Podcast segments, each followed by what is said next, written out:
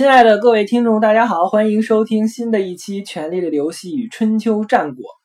呃，在很久之前呀，逻辑思维的罗振宇老师做过一期节目，名字叫做《你的女神你不懂》。这一期节目主要围绕一本书来开始展开啊，这本书就叫做《魔鬼搭讪学》啊。这个《魔鬼搭讪学》的作者啊，这个阮琦。号称是一个搭讪达人啊，他自己说一年当中要搭讪一百多个美女，平均三天搭讪一个，并且能成功要到联系方式的概率呢高达百分之三十到五十。但是呢，我觉得这个说法可能有点吹牛的成分啊，因为你即使要到了联系方式，也会被人拉黑的。那么这个魔鬼搭讪学主要呢就是。教导这些单身狗屌丝男们如何进行搭讪，其中他批驳了很多这个非常低俗的搭讪方式，比如最常见的，呃，美女你好，我看你好眼熟啊，或者美女你好，我们是不是在哪里见过啊？或者是美女你好，请问这板砖是你掉的吗？或者是美女你好，请问这隔离墩是你掉的吗？那么这么多非常 low 的这种搭讪方式啊。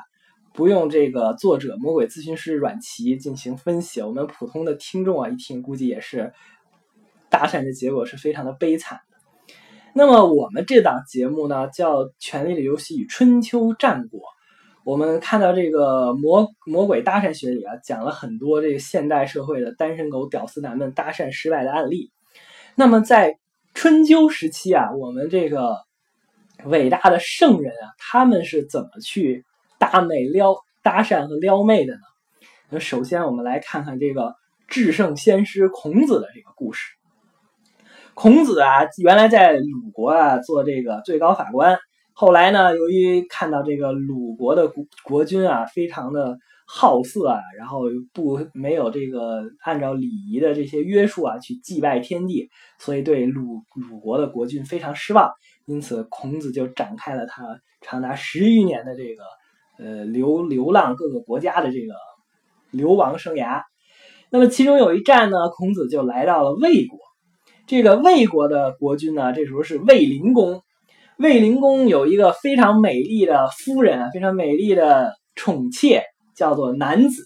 南是那个南方的南啊，不是男女的男。这魏灵公这个夫人南子呢，生性这个风流淫荡。这个男子本来是宋国人。她嫁到了魏国呢，嫁给魏灵公以后呢，还经常和宋国的公子啊私通，俩人之间有那种不正当的关系。然后这个卫灵公呢，不但不反对，还呀帮助这个他老婆这个男子去约会这个宋国的公子，还把他们两个啊都给约到一个地方，让他们俩成就好事，对吧？所以呢，这个卫灵公啊，这个心胸之开阔呀。把这个绿帽子王的这个称呼啊牢牢的攥在自己手里，他这种非常大度的行为啊，也是令我非常的敬佩啊！不但不阻止他老婆出轨，而且呢还给他老婆创造机会，还把这个他的第三者给他叫在一起，让他们成就好事。所以我们也可以看出，这个卫灵公确实是有这个常人所不及之处啊。那么孔子来到了魏国呢，卫灵公就跟孔子说了。全世界的人啊，如果想跟我这个卫灵公成为好兄弟，一定要见见我这个美女老婆男子。那么我现在这个老婆男子呢，他也非常想拜见孔子，这个您这个至圣先师，对您这个久仰大名，也非常想看您一下。这孔子呢，听到这个消息啊，因为他跟他的学生啊周游列国嘛，早就知道这个男子的这个名声非常的差，生性淫荡。但是呢，这孔子一开始他是拒绝的，后来呢，由于迫不得已，这个卫灵公啊老跟他说说这个他的老婆男子想见孔子，所以孔子啊迫不得已就去见了这个男子。这个卫灵公的老婆呢，这个男子在一个纱帐的后面，孔子进门以后呢，马上行大礼，叩叩头，稽首，然后这个。卫灵公的夫人呢，也在这个帷帐的后面，也回礼，也向这个孔子下拜。《史记》当中呢，在这一段描写当中使用了六个字，叫“环佩玉生求然”。什么意思啊？就是说，孔子见到了男子以后呢，男子也给孔子回礼，回礼的时候呢，浑身上下的这个环佩叮当乱响，然后这这一段就结束了。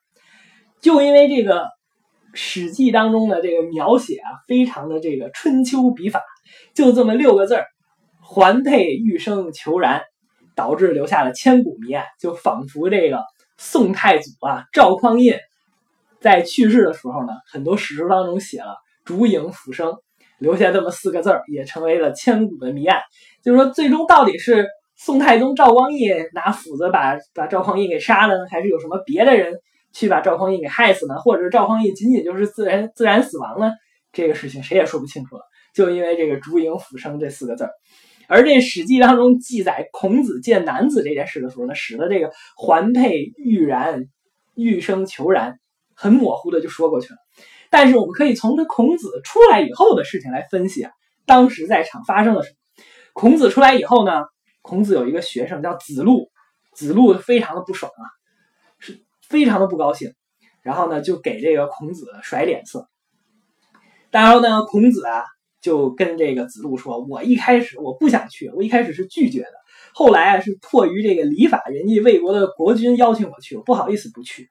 但是呢，孔子向天发誓，予所不者，天厌之，天厌之。反复说了两遍，就是说我如果有那些淫荡的这个非常的非分之想的话，就天打五雷轰，天打五雷轰。说了两遍，从这个子路非常之不悦。和这个孔子为自己的辩驳呀，发现了这个誓言“天厌之，天厌之”，就跟我们发誓“天打五雷轰”一样，发现这个毒誓啊。可见，当时孔子在见这个男子的时候呢，可能会有一些不是特别像圣人所应该具有的一些行为，比如说看到美女了有所心动啊，或者是跟人家这个男子相谈甚欢啊，非常的高兴啊，然后聊得非常的嗨呀。有可能会有这种行为，当然这只是我猜测的啊。发生了这个行为以后呢，孔子啊还有还干了什么事儿呢？还跟着这个卫灵公和他的夫人啊出去这个开车兜风。这个卫灵公和他夫人就这个男子前面开一辆车，那孔子呢在后面开另外一辆车，然后两辆车呢在整个魏国的大街上游行，底下的百姓啊都对他们这个欢呼雀跃，来这个瞻仰他们。所以呢，就是整个这件孔子见男子的事儿啊，在民国时期又引发了一件大案。引发了什么大案呢？林语堂先生根据这个《史记》和《论语》里这个孔子见男子的这个事件啊，这个准确的来讲，不能说是孔子的这个圣人的撩妹，他属于这个被撩。根据这个行为写了一部剧，叫《子见男子》。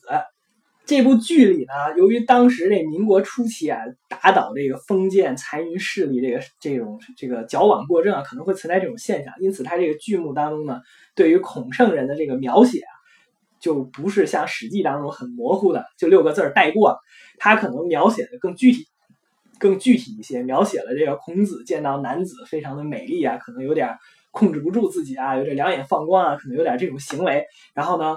子路呢看见了就非常的生气，说：“你作为这个至圣先师，你怎么能有这种行为呢？”大概就是这样一个剧情。这个剧情呢写完了以后呢，被这个山东省省立第二师范大学被他们的这个学生呢搬上了舞台，话剧舞台。恰巧这个山东省第二师范大学就坐落在曲阜。我们知道曲阜是孔子的故乡啊，孔府所在地啊。他们在排演这部剧的时候呢，赵石演出来了。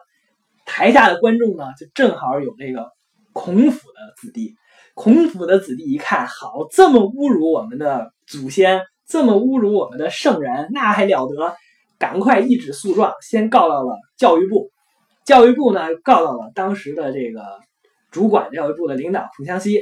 孔祥熙呢，又告到了蒋介石。因此，蒋介石下令严查，首先把这个山东省立第二师范大学的校长就给撤了，另有任用。然后呢，又把排练这部剧的先锋剧作的这个两个带头的学生啊，也给开除了学籍，因此引发了社会上的非常的不满。也就是说，这个这个先进的这些进步的这革命的这个民国时期的这些文人和这个封建残余啊，这些当时代表着封建残余势力的这个孔家门人啊，展开了一系列的这个交锋，引发了一场民国的大辩论。因此，这个就是。孔圣人被撩妹的这么一个故事的前因后果产生的这个事情。那么还有另外一个圣人的这个撩妹的事情呢，就没有孔圣人这么坦荡。这个圣人是谁呢？就是这个曾国藩。曾国藩，曾圣人啊，他在个年轻的时候啊，考中进士了，在北京。他这个当年中进士的这一年呢，有一个同年。我们知道什么叫同年啊？就像我们现在同学似的。你你那个上大学是几几级啊？啊，零六级、零七级啊，我也是零六级，那咱俩就是同级。当年呢也是科举考试，大家都是同一年中进士的，这样就叫同年。曾国藩有一个同年，就跟他同一年中进士的，并且也是好友，叫做陈元衮。然后呢，陈元衮啊，他娶了一个小妾，这个小妾非常的美丽啊，美貌如花。然后这个曾国藩呢，知道这个消息啊，内心艳羡不已啊，羡慕嫉妒恨。然后呢，就老跟这个他的同事，也是他的同年，都他们俩都在翰林院当编修。然后就跟他这陈元衮说：“我听说你娶了一个美女小妾啊，然后特别的漂亮，然后我一直想见一见，不知道有没有机会啊。”然后这个陈元衮呢，就找各种各样的借口，就把这个曾国藩给挡出去了，不让他见。但是那个曾国藩呢，这个撩妹矢志不渝啊，那这个就是有一股坚持的这个劲头。然后他还是登门拜访，直接跑到人家陈元衮的家里，要求这个见一下他的这个美妾。这个陈元衮呢，没办法，毕竟他们俩又是同学，同年又是同事，对吧？关系又比较好，迫于这个面，曾国藩就三番五次的要求要见他美丽的小妾，说没有办法，然后就让他见。大家吃饭的时候呢，这个陈元衮就把自己的小妾叫出来，和曾国藩见了一面。结果这一见可完了，曾国藩同志那是早就憋足了劲儿想认识这个美女小妾了，一看这美女小妾啊，果然长得非常的漂亮，一下就。没有控制住自己的色心啊，那就是色胆包天啊，然后就开始，先是夸这朋友艳福不浅呀，怎么找到这么漂亮的一个老婆呀，然后就开始跟人这个小妾搭讪，然后还跟人这个在这儿是个嘘寒问暖啊，跟人这个聊点这个那个的呀，甚至还讲点黄色笑话啊，给这个小妾逗得哈哈大笑。然后呢，他们这个曾国藩和这个小妾两个人这个呃。废话说话非常投机，那聊的那是非常之嗨，直接把人旁边的正牌老公陈元滚就给晾在一边了。然后这个陈元滚同志呢，那这个气的这个鼻子都歪了。当然他表面上还是有君子之量，没有说出来，心理上那简直就是五味杂陈，翻江倒海。为什么呢？你就说给我戴绿帽，对吧？像这个宋哲和马蓉，人家给王宝强戴绿帽，人家还偷偷来呢。您好，曾国藩作为我的又是同事又是我的童年，您好，公然在我的面前调戏我的小妾，你说你这行为是不是非常的过分？然后呢，曾国藩跟人这小妾聊得非常之嗨啊，回家以后非常的高兴。曾国藩有一个习惯，他每天要写日记，但是呢，他每天他回来写日记的时候，就反省到这个事儿可能做的确实有点不妥，因此他就在日记里写啊，就是说我这个事情啊做的又猥琐。又猥亵，而且对朋友大不敬。他在他日记里进行了深刻的反省和自责。可是呢，曾国藩的这个撩妹的心啊，并没有这样就被压抑下来。你说，你就在日记里反省了自己，又猥亵又大不敬了，你就别干这事儿了，不行。曾国藩他们在这个翰林院里这个上班的时候，他又跟他的同事啊朋友又说起来，说呀，我这个童年这个陈元滚他娶了一个特别美丽的小妾。然后呢，我上次去他们家里，我跟这小妾相谈甚欢。我一跟他一聊，这小妾都把他这个陈元滚老公都给忘一边了。如果要是我先认识这小妾，估计这小妾就跟我们好，就跟人同事说了一顿，臭显摆一番。显摆完了呢，这事儿传到人陈元滚的耳中了。那陈元滚还不跟他闹翻了，直接就跟曾国藩绝交了。然后曾国藩当天回家又写一份日记，说我自己啊真是禽兽不如，自己真是禽兽矣。然后自己又写了一份日记过来反省。这个就是这个曾国藩曾圣人的这个一个 撩妹的事情。那么今天为什么我要讲一个孔子这个孔圣人和这个曾国藩曾圣人他们两个一个是被撩，一个是撩妹的这个事件呢？我们从中可以发现到一些以前人不为关注的事情。比如说以前很多人关注这个孔子见男子这个事件，他们可能仅仅是关注了孔子见男子的这个礼仪，他下拜的礼仪是不是符合当时的这个周礼。就是周国的这个礼仪制度，然后以及这个孔子见男子到底有没有发生了这个蠢蠢欲动啊，看见美女就心动的这个事情？还是就是像《史记》写的一样，这个孔子非常的淡定，就是见了这个男子卫卫灵公的夫人，然后叩头，卫灵公的夫人也叩头，然后孔子就很坦荡的出来。很多的这个学者，包括人都去关注这一段历史，它到底发生了什么？而我所关注的呢，是这一段历史之前的事情，也就是什么呢？为什么这个卫灵公的这个美女老婆男子，作为一代这个名流社这个社交名媛啊，这个到处去勾引别的国的公子啊，那估计看的帅哥也是很多的。他为什么会这么有兴致，想要点名点姓的召见孔子呢？这个就我们就说到了，这个圣人之所以去圣人，也就是说圣人他如果是被撩妹或者是去撩妹，他凭借的是什么呢？孔子当年在春秋时期是一个什么样的人物啊？孔子在春秋时期啊，可以说就是当时的活百度。我们现在比如说有什么疑问、有什么困惑呀，大家就说去问度娘，去百度。当时春秋时期没有互联网，没有 WiFi，没有微信，没有什么百度搜索、谷歌搜索，全都没有。当时人们如果有疑问，去问谁呢？都去问孔子。比如说当时有国家之间的这个君臣交往、外交事宜，应该采用什么样的礼仪呢？如果大家有不清楚的，就去问孔子。从地里刨出来一个这个瓦罐，瓦罐里面有一个不知道长得像什么的是东西，以为是狗呢。结果问了孔子，这个叫什么？孔子说啊，这个叫汾羊，是一种羊。然后呢，又从山里跑出来一个怪兽，四不像，也不像牛，也不像马，也不像羊，什么都不像，不知道是什么。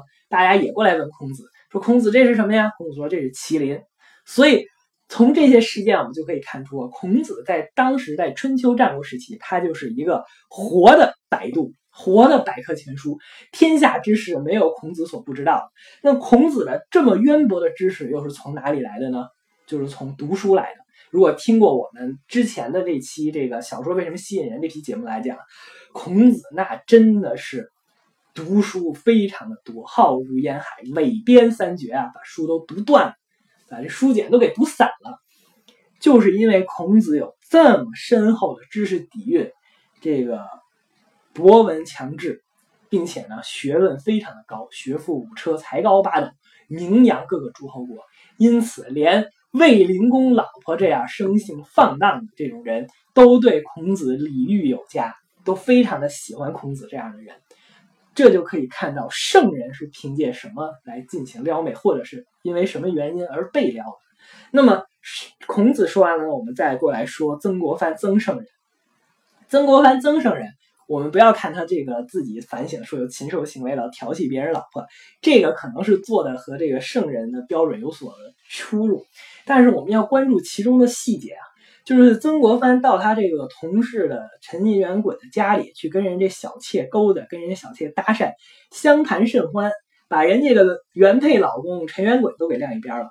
那么我换句话来讲，为什么这个美丽的小妾会对曾国藩这么感兴趣呢？那曾国藩的魅力又是什么呢？我们如果随便到百度上搜索一下，看看曾国藩的照片，因为曾国藩已经是离我们比较近的人了，他已经留下了影像。